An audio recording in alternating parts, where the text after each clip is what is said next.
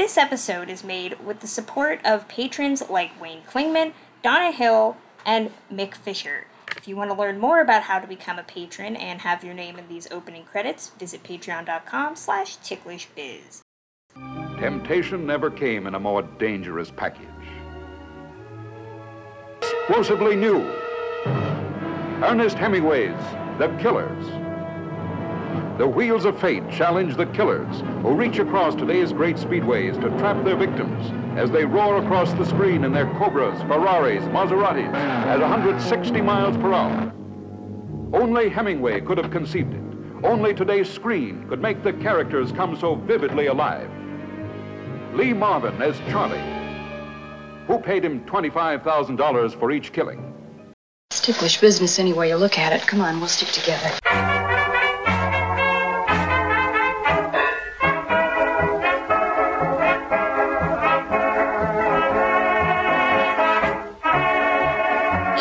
It's Ticklish Business, the podcast devoted to honoring and deconstructing classic movies. I'm Kristen Lopez. I'm Drea Clark. And I'm Samantha Ellis. And this week we are talking about 1964 with probably a healthy dose of 1946's interpretation of The Killers. And we are joined by somebody I'm trying very hard not to fangirl over, Max Allan Collins. Max, how are you? Really good. I guess this is the new normal. It's not too bad. Actually, my wife and I went out into the wild yesterday and a couple of bookstores and a restaurant and everything. So it's very nice after a year and a half or so in the bunker. But I have a lot in my bunker, so yeah. At his bunker right now, and it's pretty much the ideal place to be locked in. I'm going to be hanging out here when the apocalypse finally is nigh at Max's house. For people that don't know, Max is an incredibly prolific author, writer of all sorts of historical mysteries, great books that you should all read. I read all of them because I'm a nerd.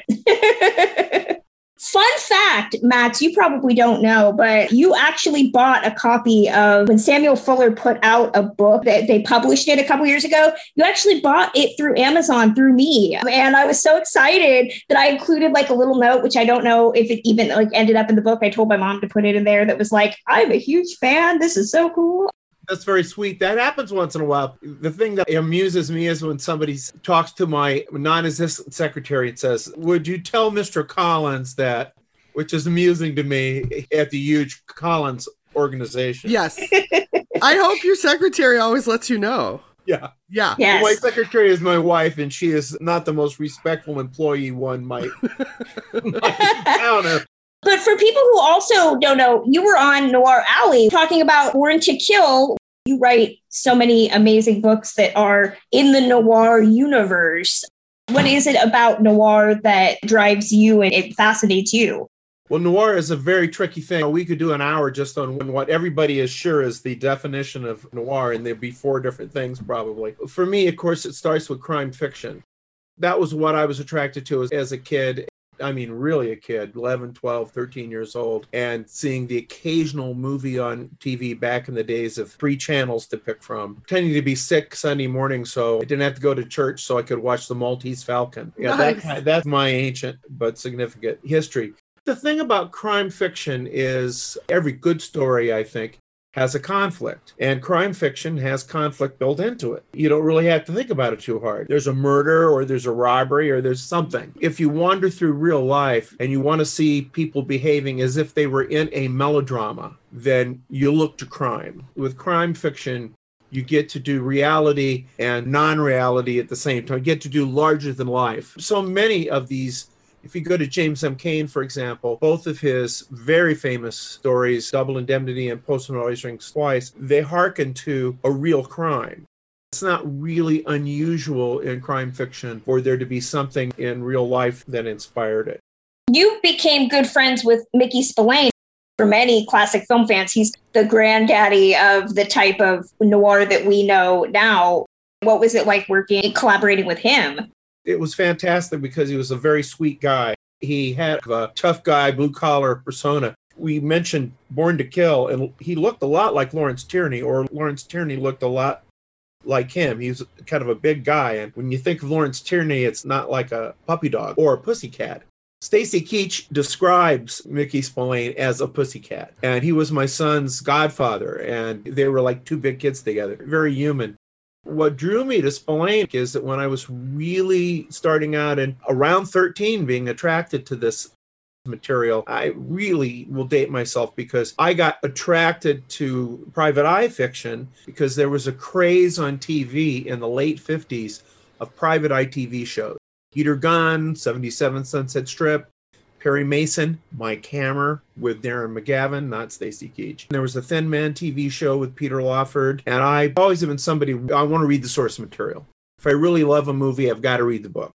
I immediately went to those writers. And what I found out was that, that Dashiell Hammett and Raymond Chandler were critical darlings. They were from the beginning heralded, and to some degree, James M. Cain were really heralded as a new serious kind of crime fiction. Chandler famously said that Hammett had taken crime out of the vicar's drawing room and thrown it into the alley where it belonged. You know, that was a very famous line of his from his essay about walking down the mean streets was so significant. Spillane was vilified, and that just blew my mind at the time. Why were these three writers who I loved were working in the same genre in very interesting ways why were these two, Chandler and Hammett, why were they lionized? And Spillane was really blamed for everything from juvenile delinquency to the lowering of the literary IQ of the nation. I researched it and I looked into it, and I eventually became a defender of his and would write articles about him and write articles about Kiss Me Deadly, the film, which I wrote about in college before any of the fuss had happened about this among film buffs.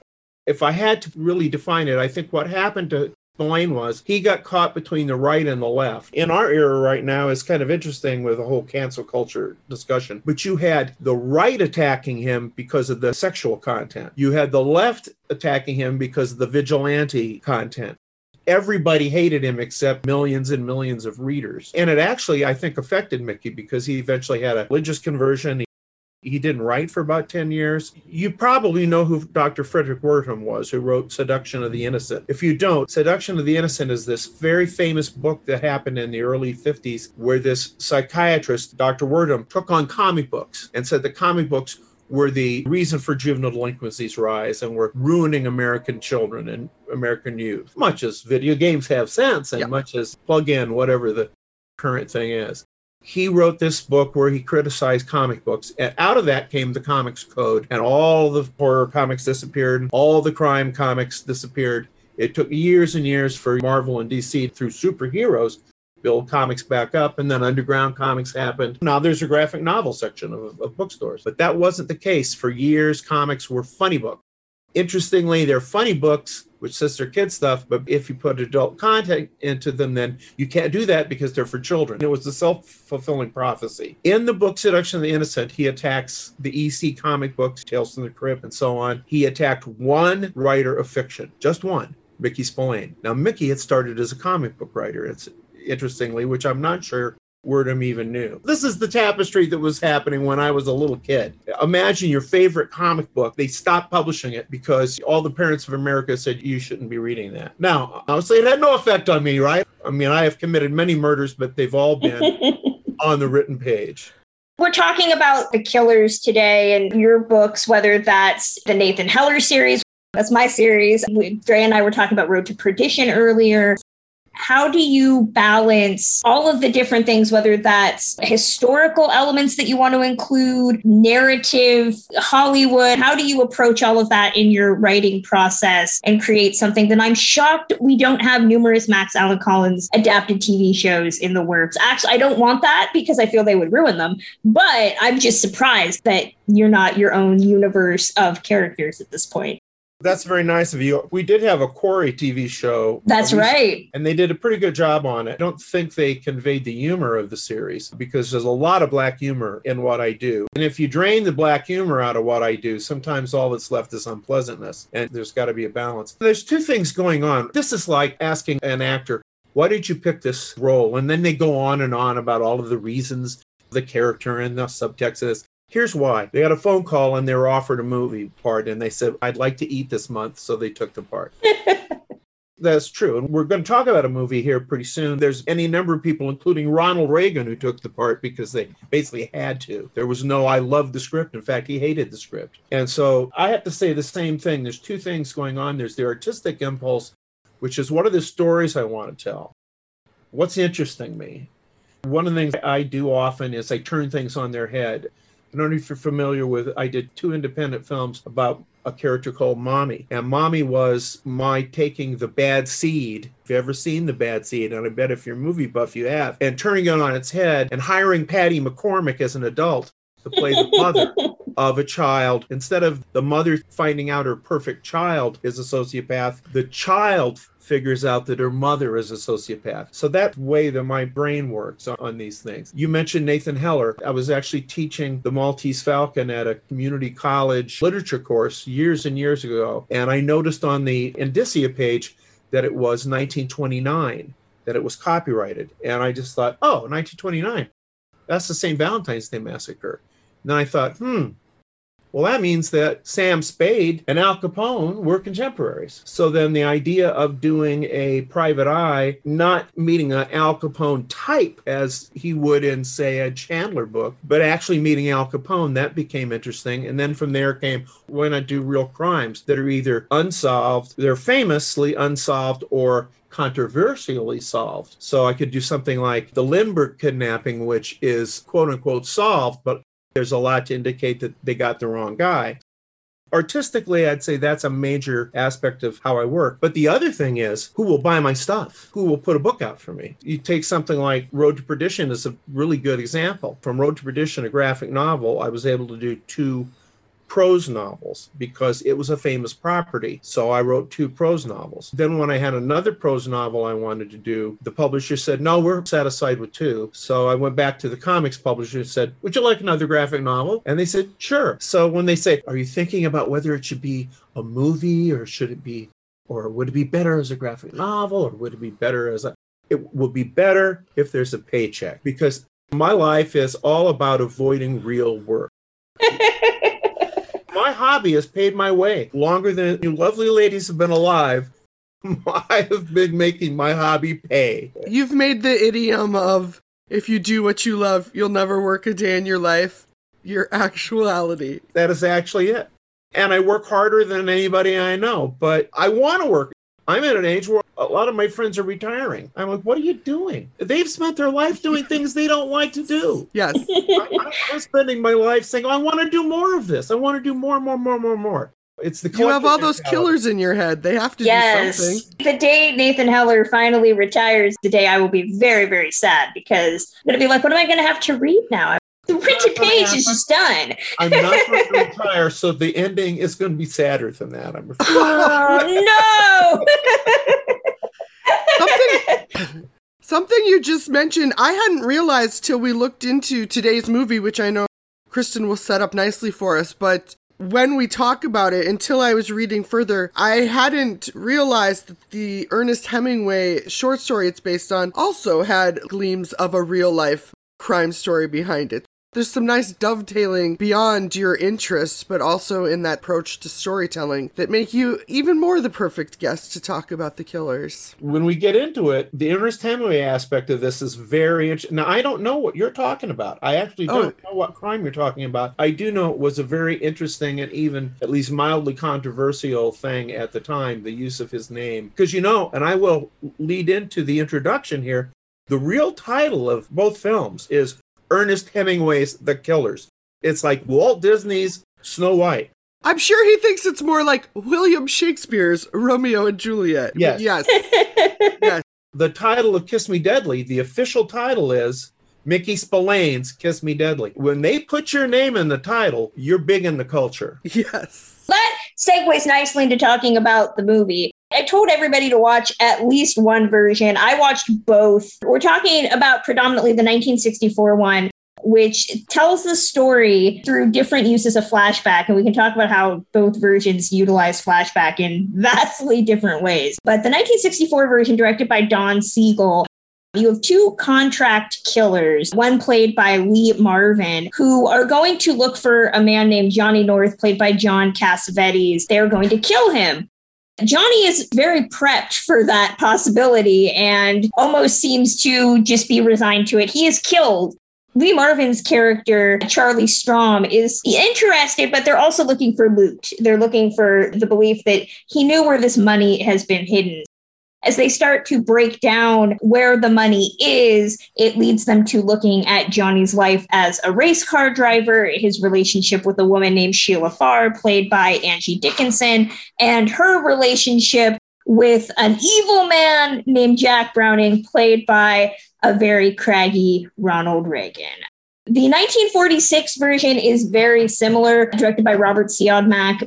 In that story, it is told predominantly in flashback with Burt Lancaster's character Ole, who is a boxer who also dies at the beginning of the movie. It's not a spoiler, and his relationship with a woman named Kitty Collins, played by Ava Gardner, missing loot. The plots are relatively similar, but how they both diverge in the telling of the story, I thought was incredibly fascinating because I don't that I've seen a movie. We talk about remakes and stuff. Obviously, a lot of what we've talked about has been remade, but the way that Siodmak and Siegel tell this story in two very subtle and almost makes two completely different movies, I thought was just infinitely fascinating.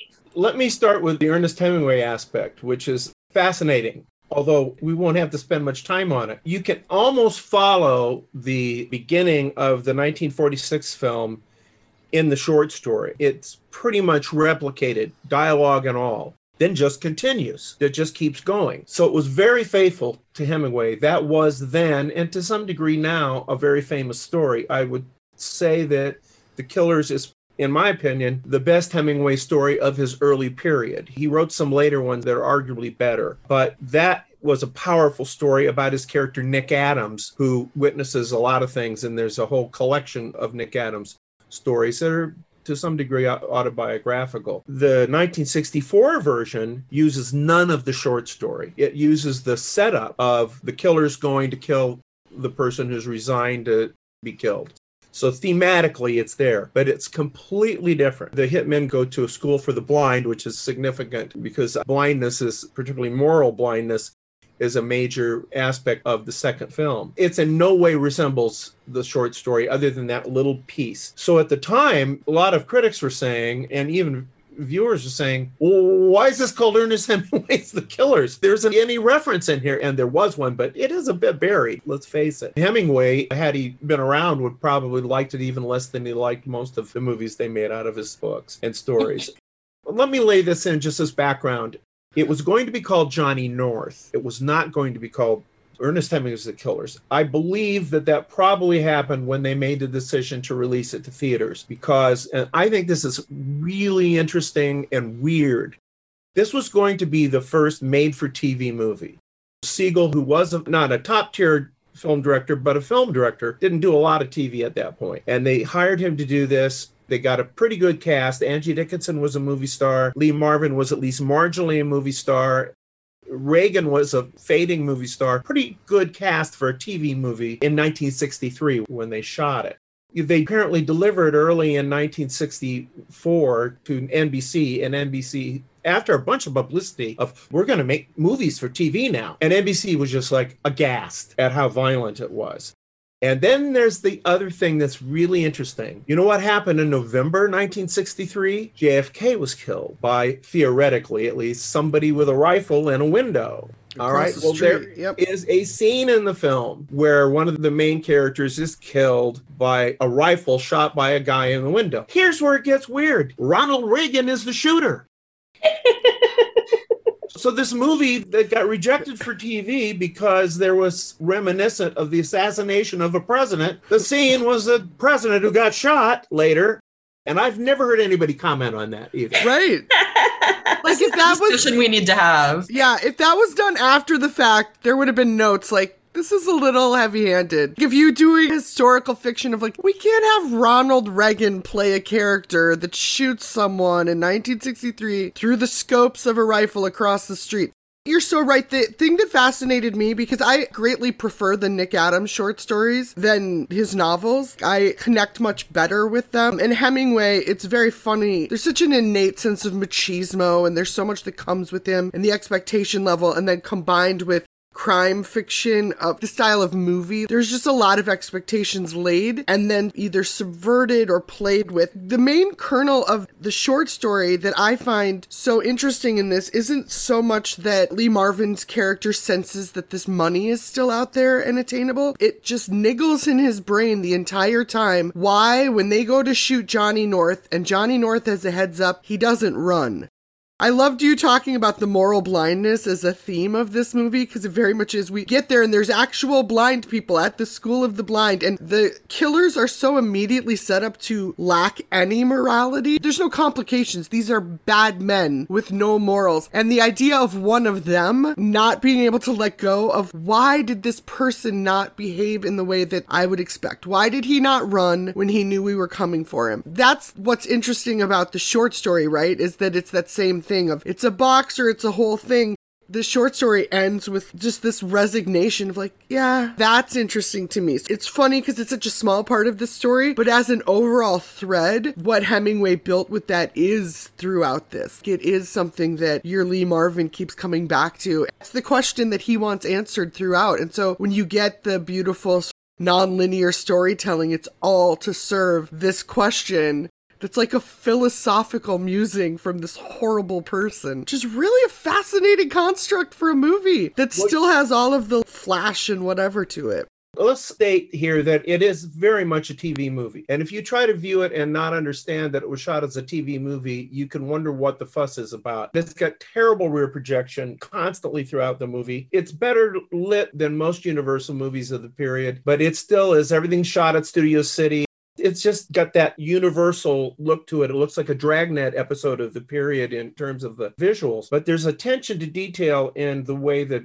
the actors are directed. And the blindness is echoed consistently throughout the movie in the use of dark glasses, in the fact that the hitmen walk in with dark glasses on into a world of people in dark glasses, except a lot of the blind people well, some do, but don't have dark glasses on. Johnny North wears dark glasses for the heist, and then so his eyes are covered in the hospital. The blindness motif there, that's not something they really did on TV. They weren't thinking it through that way. Some of it's got to be in the script, which was Gene L. Coon. He was one of the best Star Trek writers for all the nerds out there like me. He was a very good TV writer. And so some of that may have been in the script but there's a feeling like that they were thinking through a couple of these motifs. Another one is the many times people, Marvin in particular says, I just don't have time. It's pretty much the last line of the movie. When they're roughing up the poor blind woman at the beginning who's a blind receptionist, you didn't see a lot of that in movies in 1964. That was just like, whoa. You could just think that the NBC executives must have just been out of their minds when they saw that. So, on one level, it's way above what you could expect out of a TV movie of the era. But on the other hand, if you try to look at it not knowing that it was shot as a TV movie, you might say, this is really cheesy. The only noirish lighting in the whole movie really takes place in Johnny North's sleazy hotel room later in the movie. And then there's some stuff at night when he's fleeing from Ronald Reagan shooting him. But I could really see a lot of people who are into film noir saying, why are you people even discussing this? This doesn't look like noir, but thematically, thematically, it's so noir. And it sets the stage for Point Blank, which is only three years later incredibly sophisticated film three years later. That's why I am a big fan of the noirs of the 60s. I don't know if it's a term that people use, but I can't help but call them elegant noirs. There's this slickness and this coolness to noir shot in bright daylight.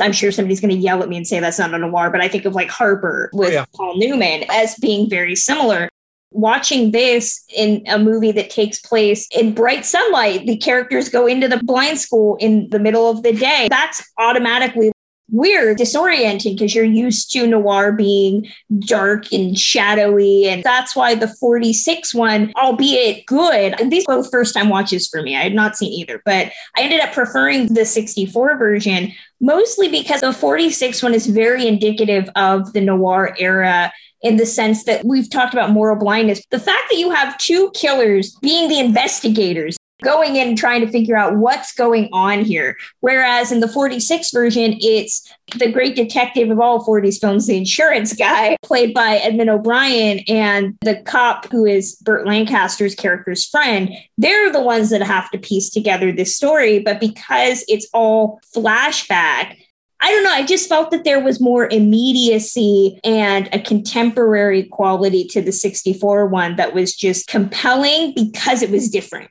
I got a cop to something. You've mentioned Heller a number of times, Kristen. The other character that is considered a signature character of mine is Quarry, who's a hitman. It was the first series of novels about a hitman, with the hitman as the protagonist. And in the first book, stole from the killers because the premise of the first book is that Quarry must solve the murder that he committed. He has to play detective now, the difference is he has to because he's betrayed, and there's a middleman who won't tell him who hired him. So he has to figure out who hired him so he knows who betrayed him. I saw that movie in 1964. I would have been like a sophomore in high school and saw that movie in, in, the theater. And so that got into my brain real early, real early. And Quarry was uh, created probably around 1970, which is only six years later, really. It surprises me sometimes when I think it through. But I would agree with you. If there's any aspect of the second movie that really elevates it above the first excellent movie, it's that use of the hitman as the investigators. Now, there's a pretty good chance the reason they did it that way is to both make Lee Marvin's character more important and also, as an independent filmmaker, I will say, to shoot him out cheaply so that you could bring Lee Marvin in and shoot him out in, in a week or maybe two weeks and you can have him be the top billed star but you don't have to pay him what you'd pay him for the run of the picture. So that's true. That's so true. I have to interject here and say two things. First thing, I've seen both. It's been a little longer since I've seen the original, quote unquote. I prefer the original because I'm a time traveler, as you all know. I love the classic. I love the iconic noir style of it. I am a gigantic sucker for Ava Gardner. So just seeing her in half of the film really gets it for me. I will say I prefer two things about this version, which I really just saw for the first time. For one thing, I do agree with you completely. I love the fact that they have the investigators be the killers. That really adds to it. If they had done that in the original, I think it would have been even more compelling. But two, I have to say my favorite part of this whole movie. If you had told me this would have been my favorite part going in, I would have told you were you were crazy. But I love Ronald Reagan in this. He's so good. you spend half the time now going, what the hell is he doing in this movie? when you really stop and think about it and watch him, he's really good in it. I really liked him. He makes a great villain. He should have done it more often. Well, he, he did. did. I was exactly. I was like, he did. It was just not for Hollywood. Yeah, yeah. exactly he is very good in it and there's good acting in this movie but the nice acting moment is right before he gets killed. There's this look on his face when he knows he's going to get shot it's just like where he's thinking yeah that's about right. I should get killed. Well that moment this movie is one of my favorite endings of any movie. Oh, yeah. and it's sort of from that moment on because a few things have happened. Doesn't count as spoilers because we talk about movies that are like half a century old but that moment that you're talking about the face that he makes is the exact face that we've seen johnny north make at the beginning beginning. Yeah. Because they both have been betrayed by the same woman in the same heartless way. And they are so surprised by it that they just give themselves over to this murder. And that, the connective thread, like I was saying, of this mm-hmm. whole time, Lee Marvin is like, why didn't you run? And he's put it together. Oh, because he was betrayed. You killed him. You broke his heart. You killed him. You betrayed him. And so in that moment, Ronald Reagan has literally been betrayed in the exact same way by the exact same woman and also doesn't run. He just freezes and takes it. And, and having that combined with just the complete nihilism of the rest of the ending and that it pays through in a way. You're so right. Like this is a TV movie. It's hilarious, and I cannot imagine the tables overturned at NBC about whatever cut they got of this. Like them literally roughing up an older blind secretary happens in the first two minutes. I would be like, what are they showing us? But that it ends the way it does is such a great payoff because one of the things that's fascinating, like we talked about, is the lack of morality in this. Every person you are encountering is a garbage person, and it makes it so much more interesting interesting because you're like, oh, they're all below this line. You are never waiting for a redemption tale. You know enough about noir to be like, yeah, Angie Dickinson's not going to come through. We are not going to find out that this femme fatale is actually like, oh, uh, what I did just wander in here. What? You're not worried about that. It gets into the muck and stays in the muck, and then it finishes them all off because they're muck. It's so wonderful and bold. One of the things that I really noticed in this viewing of it, the score is by John Williams, of all people. Oh, not just that. Did you see? He's credited as Johnny Williams. Yeah, My earlier- heart stopped. Yeah, Yeah. it was amazing. He's probably a kid.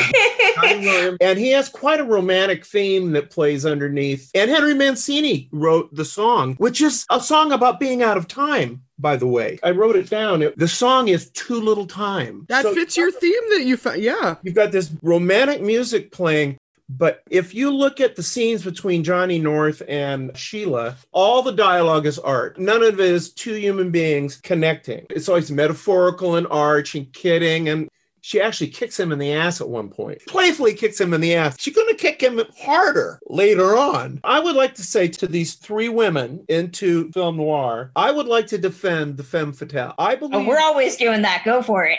okay. we love a femme fatale. Yeah. It from a male perspective. It's always presented as a misogynist thing to have these women portrayed the way they are. And I'm not saying there's no misogyny, particularly in the way they end up, but that's mostly the production code, not anybody feeling any given way. Any number of these women would have gotten away with it if the writers had been in charge. But these are the strongest characters in these movies. They are the smartest characters in the movies. And they also are the characters with the least options in the movie. So you go for it, girl, is my take on this. Lee Marvin shooting her, Lee Marvin hanging her out the window, that's not misogyny, that's misanthropy. That's sociopath stuff, okay? And, you know, most of the characters in the movie are, are sociopath. And the, the few that, kn- and, and the sad thing is somebody like Johnny North is not a sociopath. He's just hanging out with him and he should know better and he knows he should know better. And that's partly why he just takes the bullet. like and that Porter. we've when we meet him so of course he's teaching at the school of the Yeah. blind so we we know from the beginning if any of them have this morality Right. it's going to be this guy that we lose so when we get more of his life you do see that and i think you're very right like kristen and samantha and i would agree with you that femme fatales in general and you could definitely make this argument for angie dickinson in this film that it's they are often they're women who would be running major corporations mm-hmm. if they were able to do so. And in the time period that they're in, they are put into boxes. And like one of my favorite lines in this, because the archness of their communication is incredible. And normally I would be critical of it in the sense I'm like, ugh, why did these people fall in love? There's no actual thing. But that's not the point. Is he asks her about herself and she says, I'm pretty. That that's really all you need to know.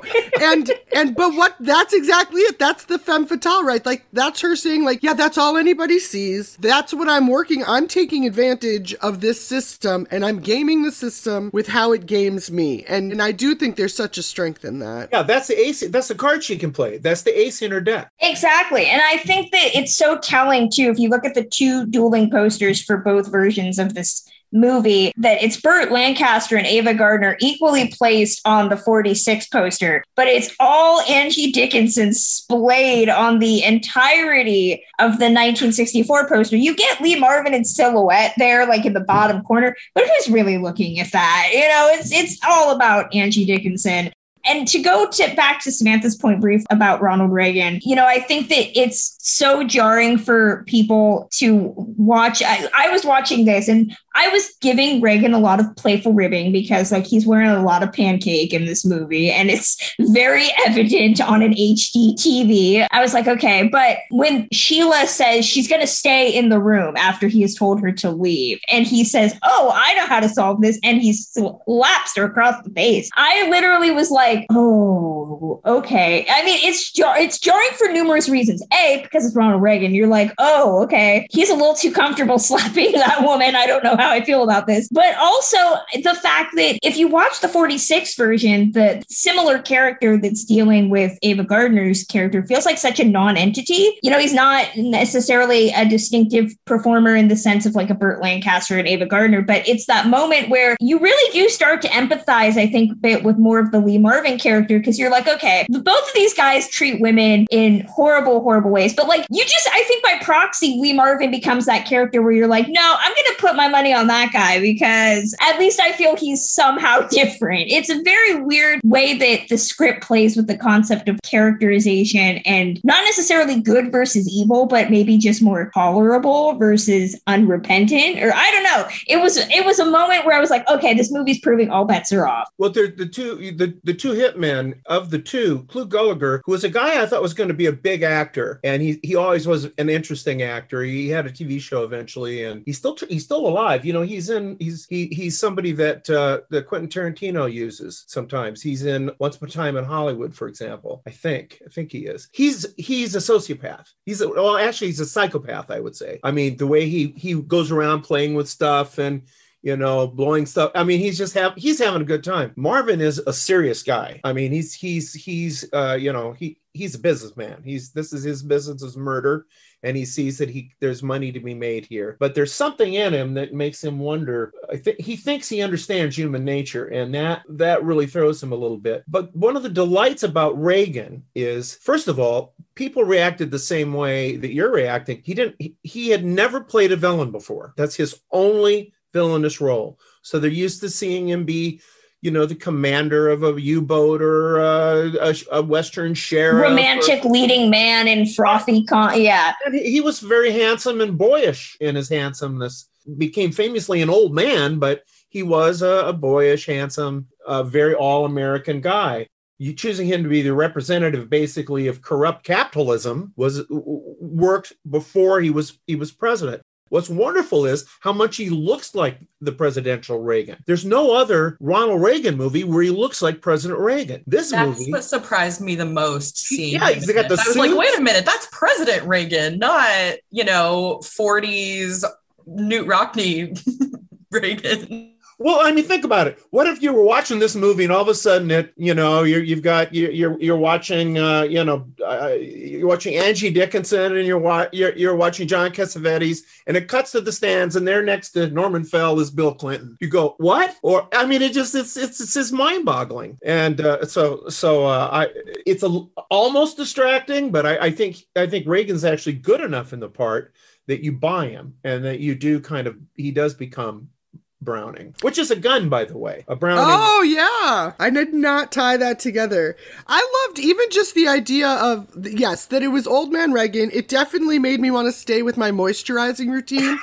because speaking of Once Upon a Time in Hollywood, all I kept thinking, I looked up, like, Reagan was 52 when he shot this. And then I was thinking of Brad Pitt, who was like 56 in Once Upon a Time. Right. And I'm like, oh, our skincare has just gotten so much better. but but the idea of the Browning, there was also this physicality of Reagan, like not just with him hitting her, but their whole thing is about the big heist is them stealing money from a post office truck, and they're literally like dressed like cops, and they have these.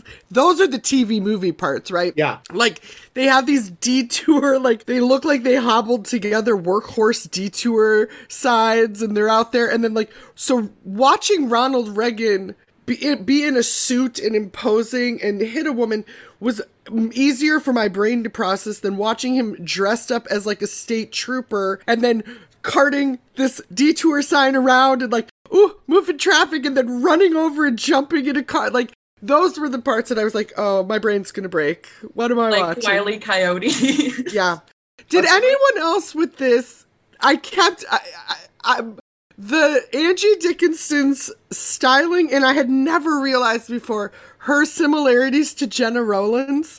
And so obviously being paired with John Cassavetes in this, I the whole time I was like, I never realized that Angie Dickinson is if you blended Gena Rowlands and Ellen Barkin. Like it didn't it didn't occur to me before, but then I saw it and it's all I saw. And I was like, how this is very funny to me that he's with such a, a Gena type. And I mean, she's obviously Angie's star in her own might, but like, it was a very funny um, confluence because, of course, Cassavetes by this point, by 64, had been like, he'd been acting plenty, but also he had begun directing. I think Faces was before this. That was a, a funny side nod to me, especially when you got her Gena a Rowlands hair. I wanted to ask Samantha a question if I could, because uh, I know she, as a uh, you know fan of the of the earlier film. I don't I haven't seen it for I think I saw it about a year ago, but remind me what the heist is in this in the first film. Well, Kristen said she just saw it. It's been a minute since I've seen it. I remember liking it more. This is horrible. I keep getting it confused with Criss Cross. well, and, but there's a reason for that because because Right. that's that's the they they basically used to some degree used the Criss Cross uh the Criss Cross heist for you know to, in, in this movie there's also a there's also a movie starring Mickey Rooney called Drive a Crooked Road Mhm. which uh, it, as Richard Quine directed it, Blake Edwards wrote it, and it it's very similar. He's he's a you know he's a race car driver. He has to. It, it's it's very very similar to to the heist in, in the '64 Killers. So yeah, the the heist in the 46 version, which by the way, when I saw this movie, I was getting this confused with Brute Force, which is the other Burt Lancaster movie with Yvonne De Carlo. So again, these movies just all start to blend into one big noir ball. But the heist, as far as I remember it, they are doing like a payroll robbery in New Jersey. It's masterminded by this guy named Colfax. It's very similar to the the heist in this film. It's just not as cool with the um, extended like ra- driving sequence. It's pretty cut and dry to like the pretending that they're they're cops and kind of taking taking the the money from there but it doesn't have the planning element or the yeah the extended you know aerial shot of the drive that that is in this movie i think this movie is easier to also understand the heist and the double cross than in the 46 version which becomes very convoluted and at the end actually has to have Edmund O'Brien and Sam Levene explain to each other what has happened. So I think this the 64 version streamlines things a lot easier. It's because you get that amazing sketch that Ronald Reagan holds up that has like two roads on it, and then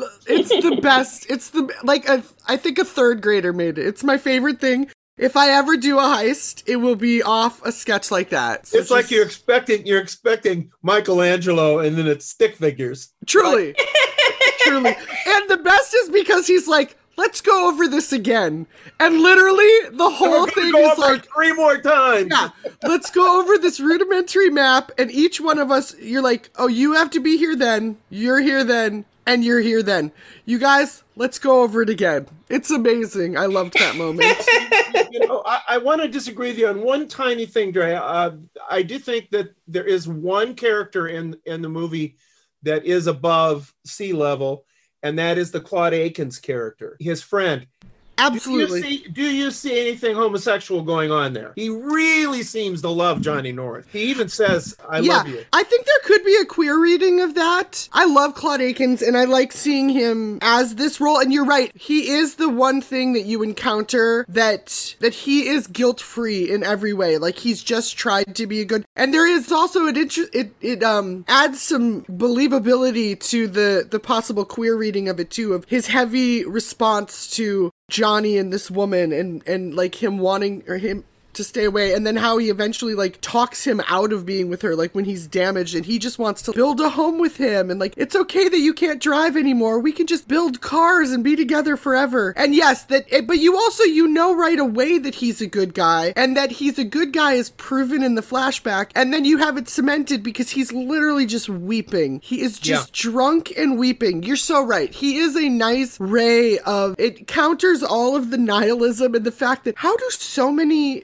socio or psychopaths all get in one story yes having him in there to sort of balance the scale and be like no this isn't a world without good people like even the blind person, you know, like you have this tall, gangly blind man who's the one that discovers the beat up secretary. Like there's also, you know, like there's outsiders that giving you a sense this world has decency in it. There's just not decency in our main characters. Can I just say I, I love that it was Max who brought up the homoeroticism because it's usually me that brings Kristen up. loves it. Yes. I picked up on that. Yeah, it's it's funny because that character dynamic is so code, but we have it here in a basically post code film. And I will say his character gave me major Phil Harris vibes. I can also see that with It made me think of like the Jungle Book and Baloo, and yeah, that got a little weird for a second.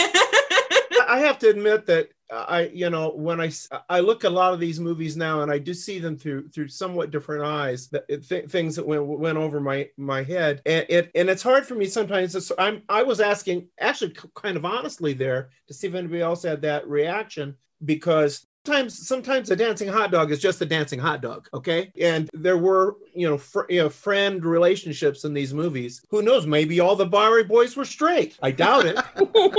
I didn't read it as a queer relationship, e- even one sided, because I appreciated the idea, like I said, of having him as a balance, but also I love any time that there is a male character uh, that's connected with his emotions and emotionally intellectual in a certain way. And so having Claude be like um weeping or feeling the loss or bereavement rather than like, oh, I'd rather see that than a million like tough guy Lee Marvins like grr, grr, grr. like so for me I that complexity of it stood out more than any kind of gay reading, but I'm also always open to it and I hope he found love with whomever he wanted. Well, I always think about Mike, the, the, Mike Hammer of Kiss Me Deadly, as an interesting character who everybody in the movie pretty much loves him, and there's no reason for them to love him. I mean, he's got their their people are attracted to him. Why are they so attracted to this guy?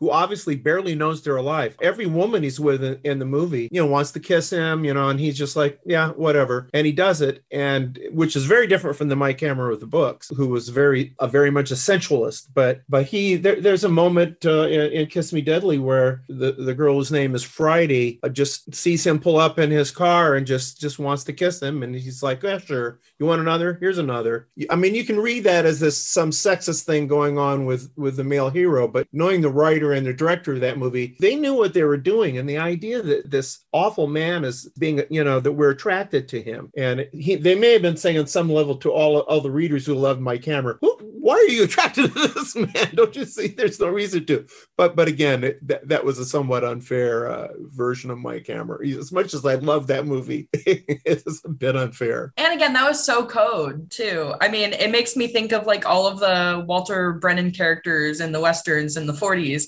that had that exact same yeah. like mindset as the friend in this. It's again, I, am surprised that they even had a character like that this late in the game in Hollywood, but I think it's so cool. And I'm the kind of person I never realize until now we're sitting here talking about it. I just have that lightning bolt moment of, oh yeah, that was super homo. but exactly. I love you. I mean, you know, was, I, I, it never tip. dawns on me. I have tip to off. that, Men are allowed to love their friends. Tell your friends you love them, men. Do it. Your uh, life will be richer. And please cry when risk in That, uh, well, I want to I want to start winding us down. I, am sure we could go on for way too long about all of this, but I want to. I so for me, I I definitely prefer the 64 version. I'm glad I saw both, but I prefer the the 64. I think there's coolness, and I know Max used the term sophistication for Point Blank, which I taped after watching this. Thankfully, TCM was showing it, so I'm going to watch that now. I think there's just such a fun and fast paced and exciting element to this. The the 46 version's good, but it is very much noir 101, even though you do get Ava Gardner in, you know, a jaw-dropping great outfit. I did prefer the 64 version. Drea, final final thoughts on the killers. Once I realized that everyone making it was understanding the ridiculousness of the machismo and that it was not to be admired, but just setting the world of like, ugh, there's just this ugly that the masculinity wasn't being upheld. It was oh no this is more about just bad people. I was all into this. I found it stylistic in ways that surprised me. The story surprised me. I mean i knew what was coming but i liked it, it had some a really nice non-linear layout so i thought that was effective. And you guys obviously have already said it's setting the template of how i'll run my own future heist. So i'm going to be indebted to to it forever. But yeah, no, I definitely enjoyed this. Samantha, what about you? Uh, well, as I mentioned before, I would say I still prefer the 46 version, but that's more of a personal preference, I think. I think I just really love Ava Gardner and Burt Lancaster and even Edmund O'Brien. I like him a lot too. And just the, the noir lighting and class and the costumes and everything, I just love. But I will say that the 64 version, it's not something that I normally would have sought out, but I'm really glad that I saw it. Again, I just, I don't love Lee Marvin as much. I think as Drea was saying, he sort of has that like very basic me man, me shoot gun kind of thing that's never really appealed to me. But I love, love a lot of the story elements of this. I think if the 46 version had, I guess it's kind of weird to say if the 46 version had borrowed those, it, I would have liked it even more. But but I definitely prefer a lot of the the key points in this plot wise. But I'm definitely glad that I saw it out, or saw it out. I would I would definitely see it again, and I would be inspired to check out more Ronald Reagan villainous roles, but there aren't any. So I'm just stuck with this. You can you can just look up historically. Yeah, I was there like, we go. again, I I'm gonna have have to look it up. plenty of news coverage can can do that for you. And I But I wa- can I ask how many of you have seen Point Blank? I've seen some of it. I saw Point Blank, but in a theater, so a long time ago when we had theaters. Yeah. because it's it's it's really a key film and in terms of seeing the killers you know angie dickinson is also she's like his sort of love interest in in, in point blank and it's a very very stylish there's there, there's a wonderful moment where he he's been betrayed by her and he goes back to the this apartment where they lived and he shoots the bed which is you know Okay, I mean, enough said. he just shoots the bed. It's a very important crime film, and of, of its time, particularly because it spoke to a time when uh, talk about morality. Things were really we're talking about right as the Vietnam War is starting to be in every young person's the middle of their their their, brain and their their being. I like both of the movies, but I particularly like this movie because I like Don Siegel as a director in general. I mean, he he did he, he was an incredible action director. And I look at this, this movie didn't have to be good. This could have been a paycheck for everybody. And Cassavetes, one would think, since he is this budding, very naturalistic, crazily naturalistic uh, director, writer, improv guy, that he took it serious. He, could looked at that script and said, This is bullshit. He's absolutely giving it 100%. He does not stand, he's not fooling around. None of these people are are doing any. They're none of them are just taking their little lunchbox to work. They're all delivering. And Siegel does things with the direction. He's constantly taking characters and framing them within a shot so that they're separated. So that when Angie Dickinson, for example, leans over the bed, the chain contains her face. So so even th- they're they're apart and there's constantly times where he uses the just the geography and the, the mechanics of whatever's around to separate the people within the shot. He didn't have to do that. He he he got his paycheck you know? He's he's making a tv movie but they cared. Even if it was just for the sake of their own dignity which is something none of the characters gave gave a damn about. Well, Max, we thank you so much for sitting down and talking with us. For me, this is like the best moment of my month, uh, probably my year. I don't know. you gotta try Uh, harder you gotta try harder well, you know, things are getting back to normal. So, you know, give it give it some time. But where can fans find and get in touch with you? What what's new coming from the the mind of Max Allan Collins? Anything you want to share, feel Sure. free. Sure. Uh, I I do have uh, uh, obnoxiously a website called maxallancollins.com. The Allen is A L L A N, like Edgar Allan Poe, who also gets it misspelled constantly. And if they're not going to get him right, they're certainly not going to get me right. You know, there's there, there's a lot going on. There's a Quarry book out right now called Killing Quarry, and then I have one coming up called Quarry's Blood. If you've never read a Quarry, I uh, Killing Quarry is a fun one to try. And I'm going to be doing more more Nate Heller. My wife and I do a cozy series, and I know that may seem strange that I'm involved in a cozy mystery series, but it's about antiquing, but it's very funny, and uh, we write that together. And she's, you know, she'd have to have a good sense of humor, wouldn't she, to, to, to live with me? But the the first book, to give you an idea of what the the tone is like, the first book is called Antiques Roadkill. So they're fun books. They're they're really really good light reads, but they're they're they're crazy fun. And then uh, I've just started a series uh, with a friend of mine about a character called John Sand. And John Sand is the, in the context of the story, is is the man uh, that John, James Bond was based on, and and who, whose friend in whose friend who's apparently Ian Fleming, I never used his name, you know, took all of his experiences and, and turned and made all this money off it. And the basic, the core pre- premise is at the end of, not to do a spoiler, the end of On Her Majesty's Secret Service, when the wonderful, his wonderful wife is killed, in, in my world, she didn't die. And uh, so the, and so this is, so it's a kind of like if the thin man meets Ian Fleming, basically. And so we've done, I just delivered the third of those. And there, now the first one is called Come Spy With Me. And then there's live and let spy. So they're, but they're not, they're not spoofy. They're, they're Moore like, they're, they're Connery, not more. Okay. You're just giving me more things to spend my paycheck on, Max. Damn you.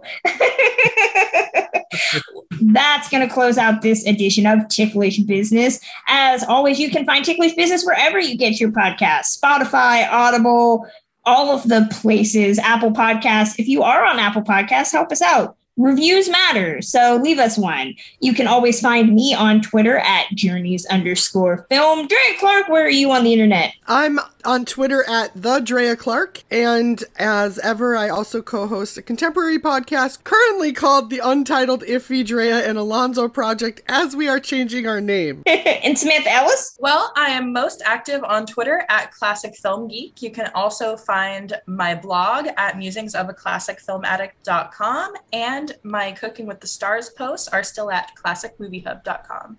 And don't forget, we are on Twitter at ticklish underscore biz. And we have our official website at journeysinclassicfilm.com where Kimberly Pierce does reviews and videos and all sorts of fun stuff. You can head over there. And if you want to support us with your money, female creatives have a more uphill battle than male creatives when it comes to podcasts. We have a Patreon, patreon.com slash ticklish biz. We give away movies on DVD and blue, all sorts of pins.